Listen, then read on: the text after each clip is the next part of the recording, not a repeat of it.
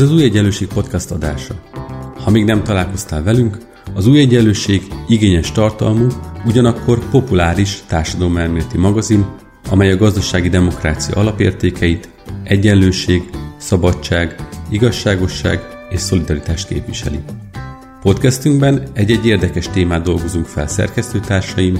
vagy az új egyenlőség szerzői, illetve a téma kapcsán releváns szakértők segítségével. Beszélgetünk, vitatkozunk, talán úgy, ahogy te is tennéd, ha itt lennél velünk.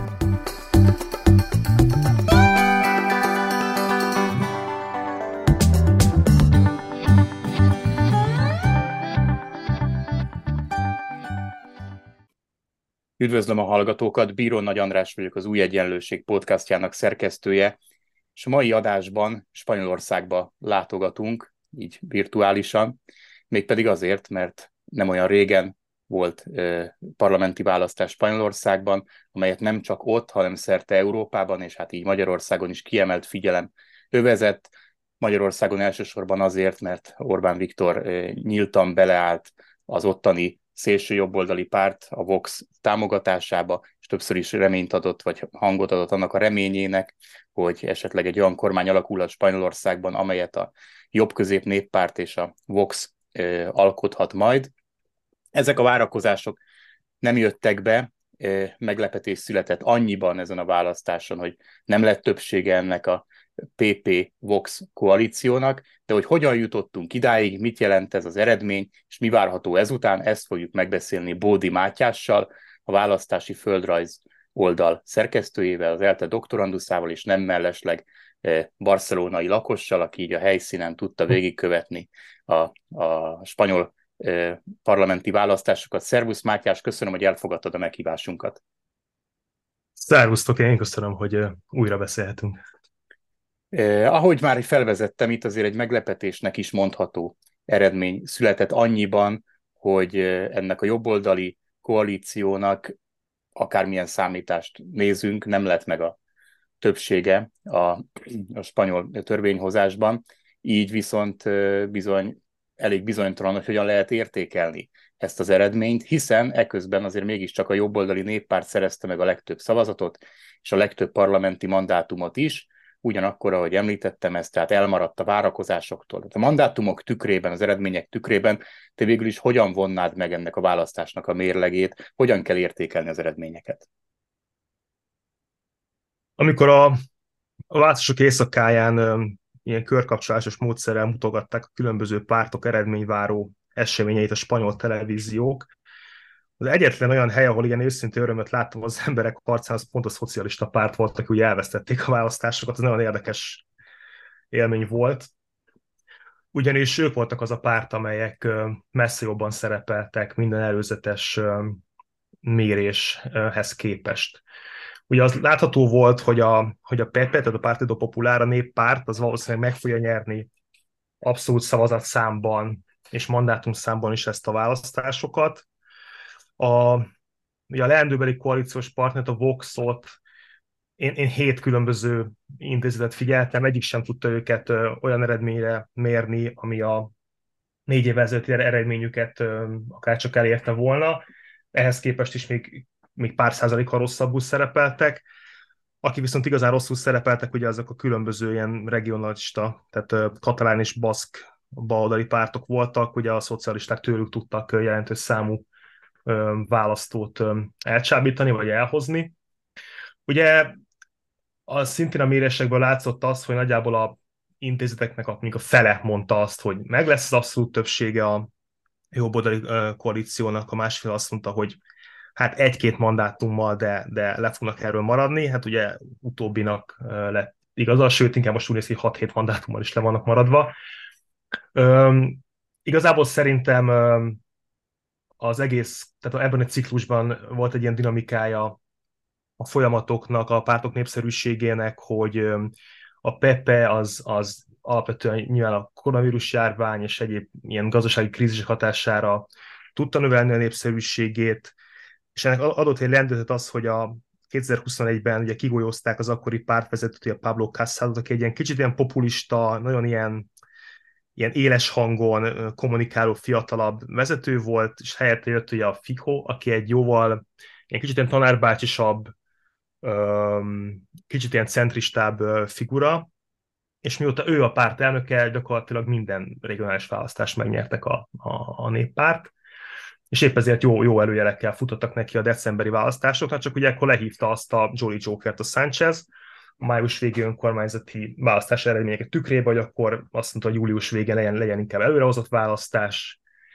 és szerintem ez egy, ez egy nagyon jó taktikai húzás volt a szocialisták részéről. Hát a következő kérdésem rögtön erre vonatkozott volna, úgyhogy nagyon jó is, hogy átkötöttél az előrehozott választásokra. Miért húzta ezt meg? Ez ugye nem volt ennyire egyértelmű Magyarországról az első perctől kezdve, hogy mi az ő érdeke, minél előbb az urnákhoz járulni, azok után, hogy május végén nem jól sikerültek a, a, a regionális, illetve helyi választások, aztán ki tudja, hogy decemberig hogyan alakulnak a, a fejlemények, tehát lehetett itt többféle spekuláció. Azt hiszem kijelenthetjük, hogy bejött ez a húzás, hogy előrehozott választásokat kezdeményezett, de hogyan mondanád el nekünk azt, hogy főként milyen politikai megfontolások vezették őt, hogy előrehozta, és szerinted miért jött be ez a húzás a végső soron? Igen, hogy a Sánchez egy hatalmas, a Pedro Sánchez a jelenlegi miniszternek egy hatalmas politikai túlélő, tehát őt egyszer a szocialista párton belül is próbálták kicsinálni pár évvel ezelőtt, onnan is egészen méről tudott visszajönni. Majd ő volt az első a spanyol történelemben, aki 18-ban egy sikeres ugye, bizalmatlansági indítványt tudott beadni ugye az akkori néppárti miniszteri Rajoy ellen, és így ő lett gyakorlatilag a miniszterelnök. Ugye ez úgy működik, mint nálunk, tehát hogy a, csak úgy lehet beadni bizalmatlansági indítványt, ha van helyette egy ellenjelölt és tehát ez már akkor kicsit megvillantotta az ő politikai képességét. Ez pedig ugye azért volt egy jó lépés ez a nyár közepére hozott választások, mert a FIHO eleinte kifejezetten azt kommunikálta, hogy ők, hogy ők biztosan nem fognak a vox semmilyen szinten kormányozni. Akkor ugye lementek a május végén a, a, az önkormányzati választások, ott jól szerepelt a, a, a Pepe, de amúgy a, a Vox is elég jó pozíciókat tudott fogni, és igazából ott a Podemosnak omlott össze a támogatottság. A Podemos kezdett el így kifogyni a koalícióba, tehát a kisebbségi, a kisebb koalíciós partnere a baloldali kormánynak, és szerintem ettől ilyet meg a, a Sánchez, és akkor hívta le ezt a, ezt a kártyát előrehozott választások. Mert innentől kezdve ugye egy döntési helyzet előtt állt a Pepe, hogy sok olyan régióban, ahol nem volt meg az abszolút többsége a Vox nélkül, ugye el kellett kezdeni alkudozni a Vox-szal. És úgymond, úgymond úgy kibukott a szög a zsákból, egy olyan fajta kommunikációs csapdába került a, a, Pepének a vezetője, vagy a vezetősége, hogy, hogy kénytelenek voltak leülni a vox tárgyalni, amit ugye korábban ugye tagadtak, és ezt a, ezt a kommunikációs helyzetet, vagy ezt az ittszert ugye a, a, a szocialisták el tudták kezdeni kihasználni. Erre kiváló példa volt, hogy Extremadura tartomány, ahol amúgy a szocialisták nyertek, mint párt, de a Pepének és a Voxnak meg volt az abszolút többsége és korábban kifejezett, tehát expressis verbis mondta, mondta a, az ottani, nem teszem a hölgynek a neve, a néppárt ottani vezetői, a vox biztosan nem, és ehhez képest meg, meg mégiscsak koalíciót kötöttek Extremadurában, és által még azt is lenyilatkozták, hogy kifejezetten a, a, a FIHO, tehát a pártközpontban mondták meg, hogy koalíciót kell kötni a vox és ettől kezdve ezt, ezt, a, ezt a fegyvert tudta használni a, a szocialista párta a néppárttal szemben. Hm, hát mi, mi, akkor levonhatjuk-e azt a következtetést, hogy a Partido Populárnak, tehát a jobb-közép néppártnak igazából az volt a fő problémája ebben a kampányban, hogy összevoxozták magukat túlságosan. Tehát, hogy valójában nekik ez a szélső jobboldali párttal kötendő ö, koalíció okozta azt, hogy nem szerepeltek úgy, ahogy ők azt várták? Ez egy nehéz kérdés, mert ugye a Vox, tehát ők ugye a, a Pepéből kivált tehát volt egy pártszakadás 2013-at, akik most voxosok, azok szinte mind pepések voltak mondjuk egy tíz évvel ezelőtt. Ez a, ez a dolognak a, ugye a furcsasága. Üm, igen, tehát volt, volt egy ilyen csapda helyzet, hogy, hogy a, ugye nyíltan, üm, nyíltan ki kell állni a, a, a Vox mellett, Ugye próbálták, ezt még vizuálisan is próbálták kerülni ezt a helyzetet, volt, még a választásokat megelőző szerdán volt az állami tévében, a RTV-ben volt egy négypárti vita, ugye a négy nagy párt, tehát a Szumár, szocialisták, Pepe és Voxnak az elnökét hívták el, ugye, és de nem ment el a FIHO,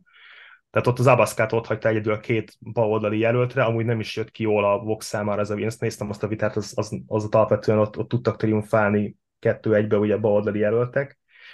Mert a FIPO nem akart odaállni a Voxos jelölt mellé, tehát azt a vizuális hatást akarták elkerülni, hogy ott, ott van négy ilyen kis pódium, és ott van kettő-kettő felállásba a két, tehát ilyen szinten próbálták kerülni ezt az egész dolgot, holott nyilván mindenkinek volt egy tacit tudása arról, hogy ebből mindenféleképpen Vox Pepe koalíció lesz, mert egész egyszerűen a matek nem jött ki máshogy a, a, a néppárt számára. Ezért, ezért nagy a különbség, mert sokan kérdezték, hogy hát jó, de hogyan lehet az, hogy a, a Vox az egy komoly koalíciós partnerként felmerült, miközben mondjuk Németországban az AFD kapcsán ez fel nem merül, hát nyilván azért, mert ott más ott. Tehát ez, ez egy matematikai törvényszerűségek is közre játszanak, hogyha ha a FIHO kormányra akar kerülni, neki nincs más lehetősége, mint a Vox. Ugyanis a, szinte az összes többi ilyen egyéb módon bekerült ö, regionális párt, ugye a spanyol választási rendszer az nagyon ö, kedvez a kisebb pártoknak, a regionális pártoknak, tehát ők gyakorlatilag mind a, a baloldallal kompatibilisek ilyen-olyan módon, egy-két kivételtől eltekintve. Tehát gyakorlatilag a jobb oldalnak nincsen tartaléka ezekben a kisebb pártokban. E, egy-egy mandátum, Kanári Szövetség, meg, meg ilyesmi, de azok ilyen egy-egy mandátumos pártok. Tehát igazából ez az összevoxozódás, ez, ez, ez részben igaz, ha bár szerintem mondom, volt egy ilyen ki nem mondott tudás a, a spanyol társadalomnak arra, hogy akkor ebből, ez csak úgy jön ki, hogy, hogy, hogy Vox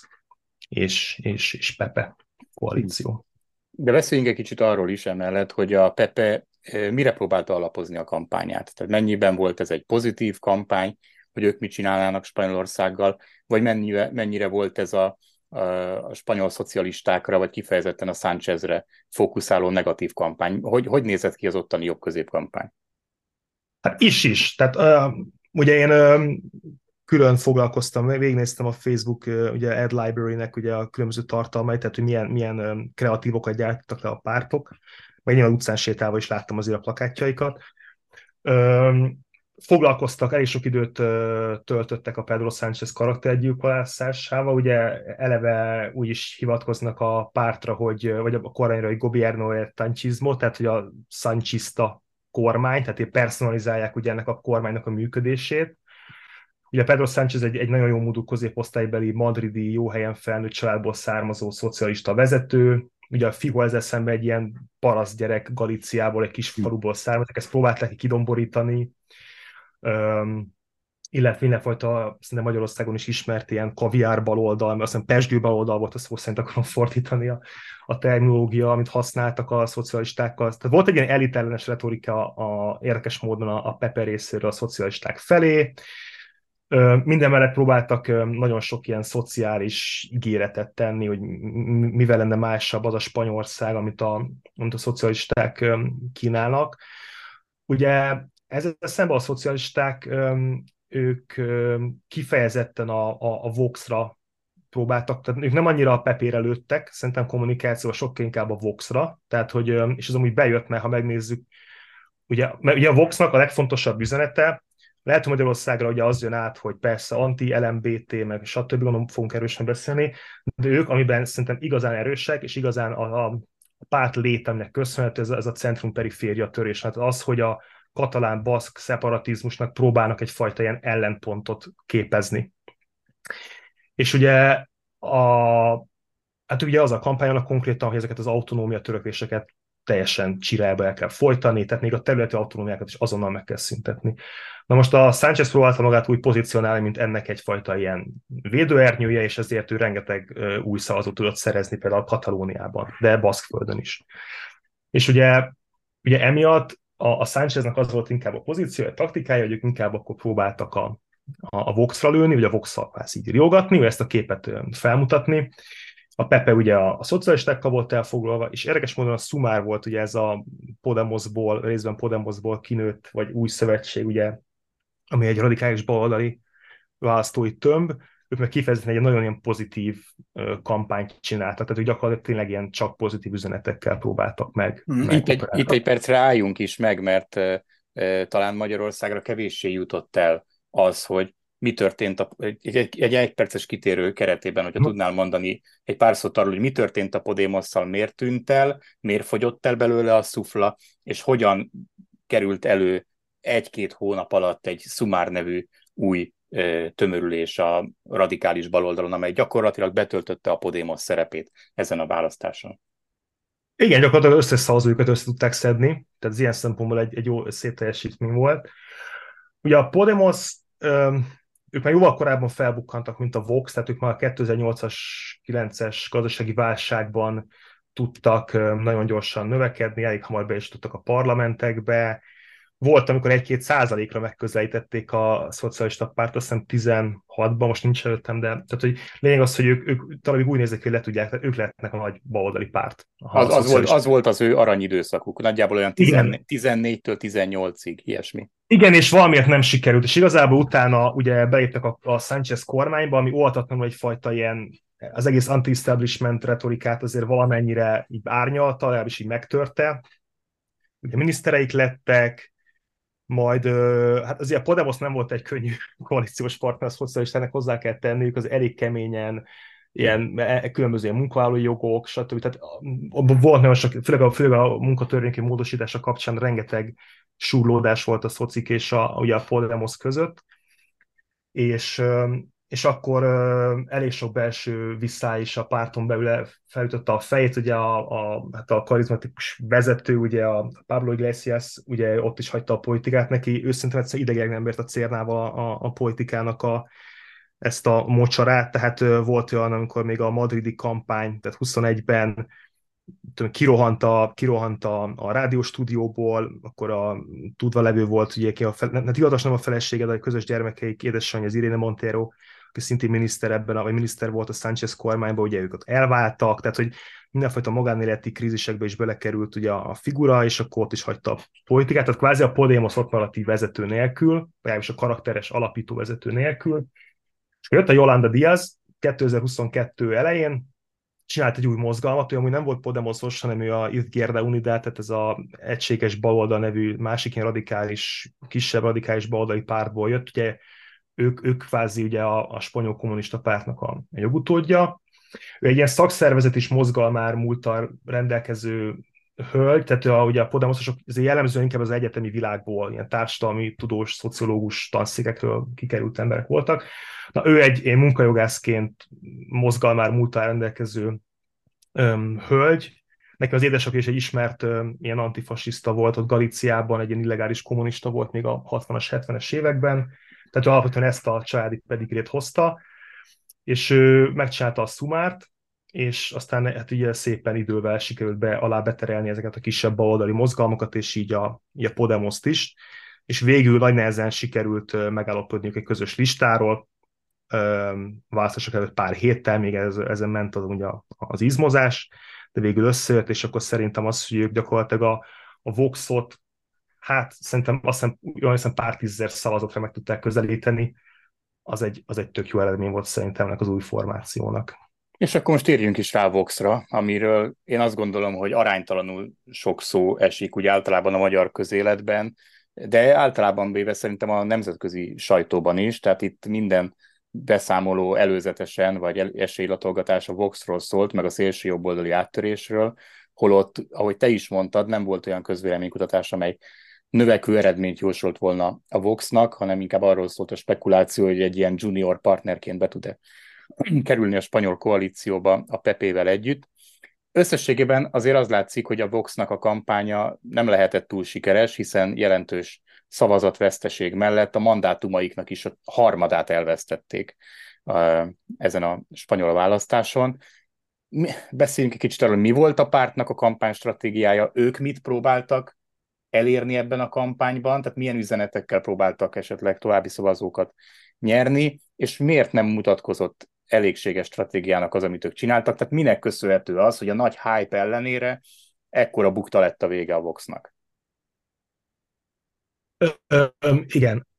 Ö, ugye alapvetően az a Magyarországon, hogy bármilyen külföldi választás tudósítva, választás tudós, tudósítnak a magyar médiában, akkor ezt mindig Orbán Viktor szemüvegén keresztül hajlamosak szemlélni, amúgy sajnos szerintem jobb oldalon és bal oldalon egyaránt. Tehát a, hogy is mondjam, az inercia rendszernek a kezdőpontja az, hogy a Fidesz hogyan viszonyul különböző pártokhoz, és innentől kezdve akkor ez határozza meg különböző szerkesztőségeknek a hozzáállását az adott választáshoz. Um, ugye mivel a mivel a, ugye a Vox alapvetően egy szövetséges a Fidesznek, e, ez még ugye intézményesült formában, tehát nem öntött intézményesült formát, nem ülnek közös EP frakcióban, és stb. De rengeteg volt ez a 2022. januári ugye madridi találkozó, ahol ott volt Löpen, a Morovievski, meg egy sor um, ilyen jobboldali politikus, ott volt Orbán Viktor, és ennek Jabaszka volt ugye a, a, a, a Vox vezetője volt a házigazdája, és azért lehet látni a közösségi médiában, hogy a Voxnak a vezetői, illetve a, ennek a Dissenso Fundációnak, tehát a, a Voxnak a think tankjének a vezetői szinte havonta járnak Budapestre, és van egy nagyon szoros együttműködés a magyar kormány és a Vox között. Nyilván innentől kezdve a legtöbb a magyar médiában, hogy ez volt a, ez volt a fő téma. Én, én direkt nem úgy írtam a válaszom egy cikkemet, hogy ez legyen kidomborítva, mert szerintem van egy sor sokkal érdekesebb fejlemény a, magyar, a spanyol politikának. Viszont ha már Vox, ugye, ugye érdekes volt, hogy egy olyan kampányt, nyilván egy alapvetően negatív kampányt próbáltak csinálni, sok olyan plakátjuk volt, ami tehát még tördelésében is betűméret és mindenben egészen a, a Magyarországon vizuálisan megszokott plakátokra emlékeztetett. Volt egy komoly, nyilván egy komoly bevándorlás ellenesség, kifejezetten marokkói kisebbségre ugye próbáltak meg kreatívokat felépíteni, kampányokat, de minden mellett ugye foglalkoztak azzal is, hogy a mivel ellensúlyozzák ezeket a szeparatista törekvéseket. Ugye szerintem a taktikai hiba, amit ők elkövettek, az az, hogy szinte rajtuk kívül az összes párt alapvetően szociális kérdésekkel foglalkozott. Tehát ilyen materiális kérdésekkel. A, nyilván a, ugye Jolanda Diaz, tehát a Sumár vezető, ő, volt a, ő most a munkaügyi miniszter, tehát ő próbálta, próbált azok a kampányolni, hogy mit tudom kétszer megemeltük a minimálbért, milyen alapvetően ilyen népjóléti vagy a munkásosztály számára kedvező intézkedéseket csináltak. Nyilván a Pedro Sánchez is hasonló dolgokkal próbált meg kampányolni, illetve hát a, mondom, a Vox-ra kifutatni az ellenkampányát. De még a Pepe is próbált egy, mondom, egy ilyen elitellenes retorikát, illetve hogy mivel lenne másabb az ő szociálpolitikát. Alapvetően egy ilyen materiális, az adózásról, gazdaságról, energetikáról szóló, lakhatási problémákról szóló kampány volt, és a Vox volt az, ami nagyon behozta ezt a, igen, tehát ez a mostani, vagy Magyarországon is jól ismert tematikákat, bevándorlás ellenesség, de sokkal inkább LMBT témák, antifeminizmus, stb. stb. Tehát mindenfajta ilyen baloldali egyenlő, egyenlősítő szándék ellen való retorika, és szerintem most ebben a mostani helyzetben ne, nem erre voltak igazából kíváncsiak a spanyol választók, hanem arra kerestek választ, hogy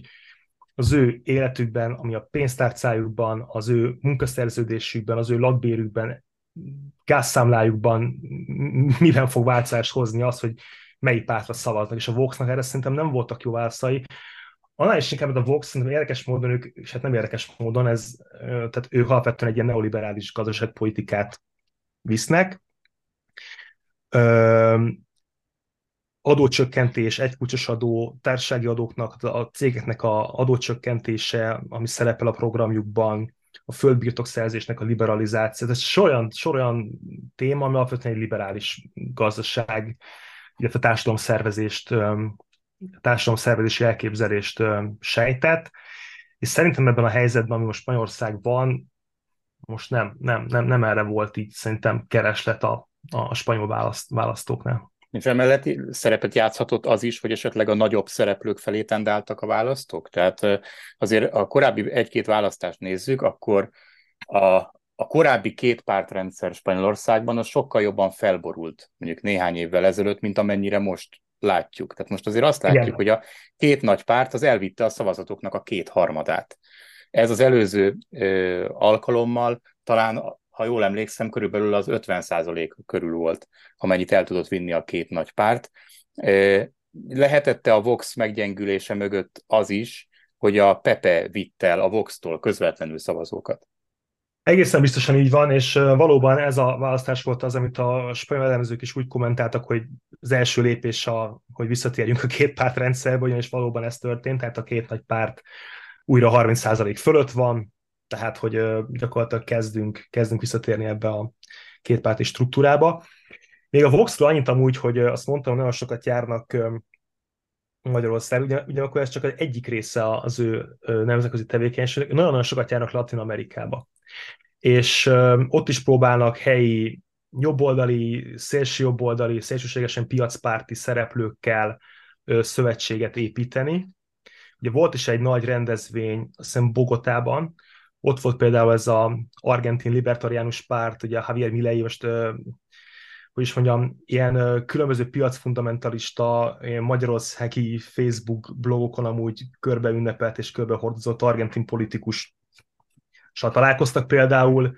vagy például az Alberto Fujimori, egykori perui, szintén ilyen, ilyen Milton Friedman rajongó um, piacfundamentalista perui elnöknek a lánya, ugye Keiko Fujimori, most ő ugye Peruban próbál egy ilyen szélsőbeli pártot csinálni. Valószínűleg Bele... a Bol- Bolsonaro is valószínűleg nagy... Pontosan, a, Bol- a Bolsonaro nem, volt, nem volt ott, mert nem lehetett ott, mert akkor azt hiszem valami, akkor éppen azt hiszem Amerikában volt, de hogy um, hogy azt hiszem a Bolsonaro több minisztere is ott volt. Tehát igen, alapvetően ezt a, próbálják építeni ezt a latin-amerikai jobboldali kurzust is, és ez ugye fontos, mert ugye a Voxnak van egy olyan érdekes mondása, hogy ők amúgy nem feltétlenül bevándorlás ellenesek, ugyanis ők támogatják a Latin Amerikából történő spanyolul beszélő embereknek a bevándorlását. Még azt mondják, hogy alapvetően ők ebbe a hispán etnicizmusban hisznek, tehát a kicsit ennek a gyarmati múltnak így a történelmi homályba vésző, de felelevenítésén dolgoznak, ugye ezt iberoszférának hívják, ez a iberosz, tágabban értelmezett iberoszféra, vagy spanyolság, ugye, amit ők próbálnak képviselni, és ebbe beletartozik az, hogy ők, hogy ők időről időre Latin Amerikában um, felbukkanak. Hát ugye a Disenso Foundation, ugye ők 2021-ben beutaztak egész Latin Amerikát, tehát ők ott körbejárták az országokat, rengeteg munkát fektettek, hogy um, kiépítsék a kapcsolatrendszerüket a dél-amerikai jobboldali politikusokkal. Van is egy ilyen Latinos por nevű Facebook oldal, tehát kifejezetten próbáltak a Spanyolországban élő latino, tehát dél-amerikai származású emberekre is kampányolni. Erre most nem ismerek kutatást, hogy ez mennyire sikerült, vagy mennyire nem, de hát ugye azt látjuk, hogy a Vox valóban most négy év alatt elveszítette hogy 600 ezer szavazót, ráadásul úgy, hogy nőtt a választási részvétel és igen, ugye olyan, választ, olyan a választási rendszer Spanyolországban, hogy, hogy ez elég komolyan megbünteti a, a pártot, tehát ők tényleg most a 19 parlamenti helyet buktak el gyakorlatilag. Tehát 53-ról lementek, vagy 52-ről lementek 33 mandátumra. És ez lehet, hogy most a jobboldali kormánynak a kormányzó képességébe fog kerülni. És akkor beszéljünk is erről, hogy most minek van a legnagyobb esélye. Ugye nem egyértelműek az eredmények, ahogy mondtad, a a, a Pepének és a Voxnak együtt nincsen meg a többsége, de hát ugye a PESZOE-nak, tehát a szocialista pártnak a szumáról összefogva sincs meg, és mindenféle regionális nacionalista pártokra e, szorulnak ahhoz, hogy egyáltalán szóba jöhessen, hogy kormányt tudjanak alakítani. Szóval minek van most szerinted a legnagyobb esélye? Annak, hogy Sáncheznek sikerül összekalapálni valami nagyon sok párti regionális nacionalistákat is tartalmazó e, koalíciót, vagy annak, hogy előrehozott választások lesznek záros határidőn belül, esetleg annak, hogy a Pepének sikerül esetleg e, valamilyen konstrukciót kitalálnia, amivel e, hatalomra tud e, kerülni. Nyilván utóbbinak már igyekezted hangsúlyozni, hogy te nagyon kevés esélyét látod, de hát a napokban is láttunk még kísérletet arra, hogy a Pepe megpróbálta a szocialistákkal valami olyan paktumot kötni, hogy hagyják őket hatalomra lépni, annak az ígéretnek a fejében, hogy a vox nem lépnek koalícióra. Szóval itt van mindenféle mozgás, te minek látod a legnagyobb esélyét a következő időszakra vonatkoztatva? Igen, ugye 350 fós az alsóház, 176 képviselőkkel, ugye nem kell abszolút többség. Tehát ugye az a fontos, hogy több ember, több képviselő szavazzon az investitúrára, tehát a bevezetésre, mint ellene, és van elég számú távol maradó, akkor meg lehet a többség. Tehát nem kell abszolút többségnek lenni, ezt akarom igazából mondani. Ugye, ami miatt én kisebb esélyt látok a jobboldali kormányra, az az, hogy amit mondtam, tehát igazából, ha összeadom, a Pepének van 136 képviselője, Voxnak 33, ugye ez még mindig kevés. Még akiket be tudnak húzni, az két kis párt, már ez a kanári koalíció, ugye ez egy ember, illetve az UPN, ugye ez a navarrai um, kifejezetten ilyen baszk vagy tehát, hogy is mondjam, tehát a sportani spanyolokat képviselő párt, annak is egy képviselője van, és még úgy sincs meg a többségük. ugye az van, hogy bejutott két baszk és két uh, katalán párt, ők be is szoktak, ugye a baszk földről ugye a Bildu és a, a PNV, a Bildu egy inkább balosabb, a PNV inkább jobbosabb, illetve Katalóniába is bejutott az Esquerra, ami egy balos párt, ez is a neve, hogy Esquerra, tehát egy baloldal, illetve a, illetve a Junts, ami egy, ami egy jobb oldali katalán de nyilván kicsit beszélek hosszabban, és amúgy, ha, ha tehát a, a, a Pedro számára jobban kijön a matek abban az esetben, hogyha azok a pártok, akik már négy éve is támogatták az ő kormány alakítását, most szintén támogatják, tehát a baszkok, az Esquerra, a, van egy ilyen galiciai kis párt, annak is egy képviselője van, az is egy baloldali párt, nyilván a Sumar és a PSOE, és ha mellettük nem elszavaz nyilván a Pepe és a Vox, és még a két kis párt, akit említettem, hogy szintén inkább a, a Fiho felé húznak, de a Junts távol marad, akkor 172-171 arányban meg lehet a Sáncheznek a többsége. Csak szerintem ez politikai borzalmasan veszélyes művelet. Tehát matematikailag nagyobb esélye van szerintem a Pedro Sáncheznek arra, hogy kormányt alakítson, csak a Juntsnak még akár a hallgatólagos vagy távolmaradásos támogatása is Spanyolországban az egy vörös posztó.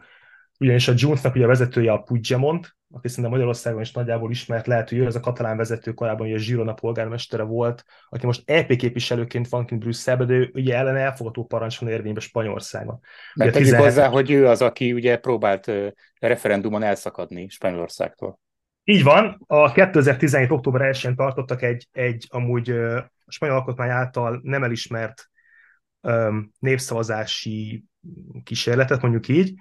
amit ugye akkor a, a, ugye a Policia Nacional, tehát a központi madridi rendőrség, ilyen rohamrendőrök elfolytottak, elég csúnya képeket lehetett látni a nemzetközi hírekben is, ugye ott elég csúnyán megvertek embereket, illetve gyakorlatilag rajtütöttek ezeken a szavazóhelyiségeken, ugye elég komoly belpolitikai válságot eredményezett ez akkor Spanyolországban,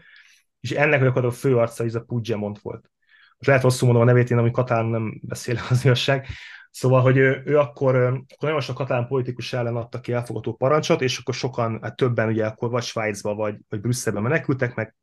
többeket be is börtönöztek. Ugye a, a Puigdemont végül úgy kapott, tehát az, hogy őt LP képviselőnek választották ugye 19 májusába, ezáltal neki van most mentelmi joga. De Spanyolországban nem teti be a lábát. Azt tudta csinálni néha, hogy elutazik ugye Dél-Franciaországból, a Perpignan, meg Narbon, ugye ott is van a katalán közösségek, ott szokott néha találkozni úgymond az övéivel,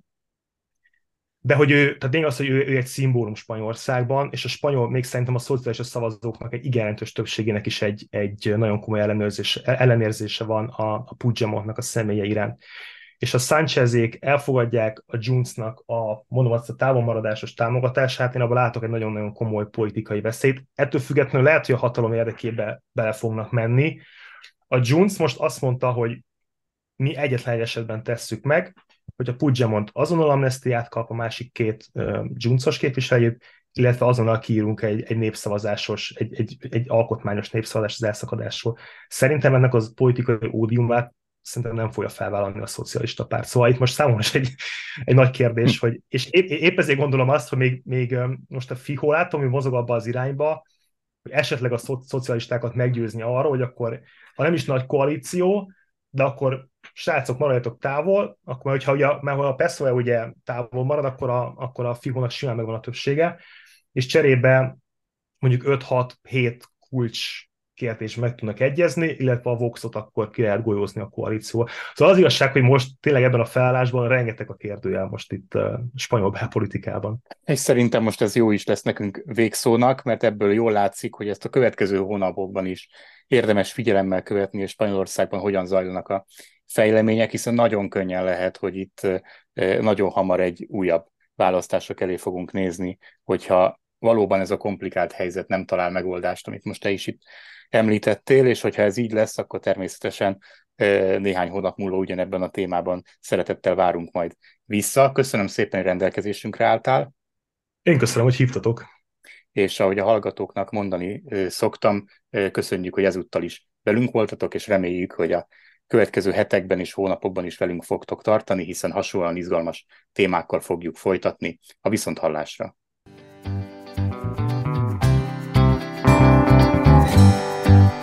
Köszönjük, hogy velünk voltál! olvas minket az újegyenlőség.hu oldalon, nézd meg videóinkat a YouTube csatornánkon, és kövess minket a Facebookon. És hallgass meg a következő podcastünket. Ha tetszett, akkor szólj barátaidnak, ismerősöidnek is. Terjezd a hírünket, hogy minél többen találkozhassanak velünk.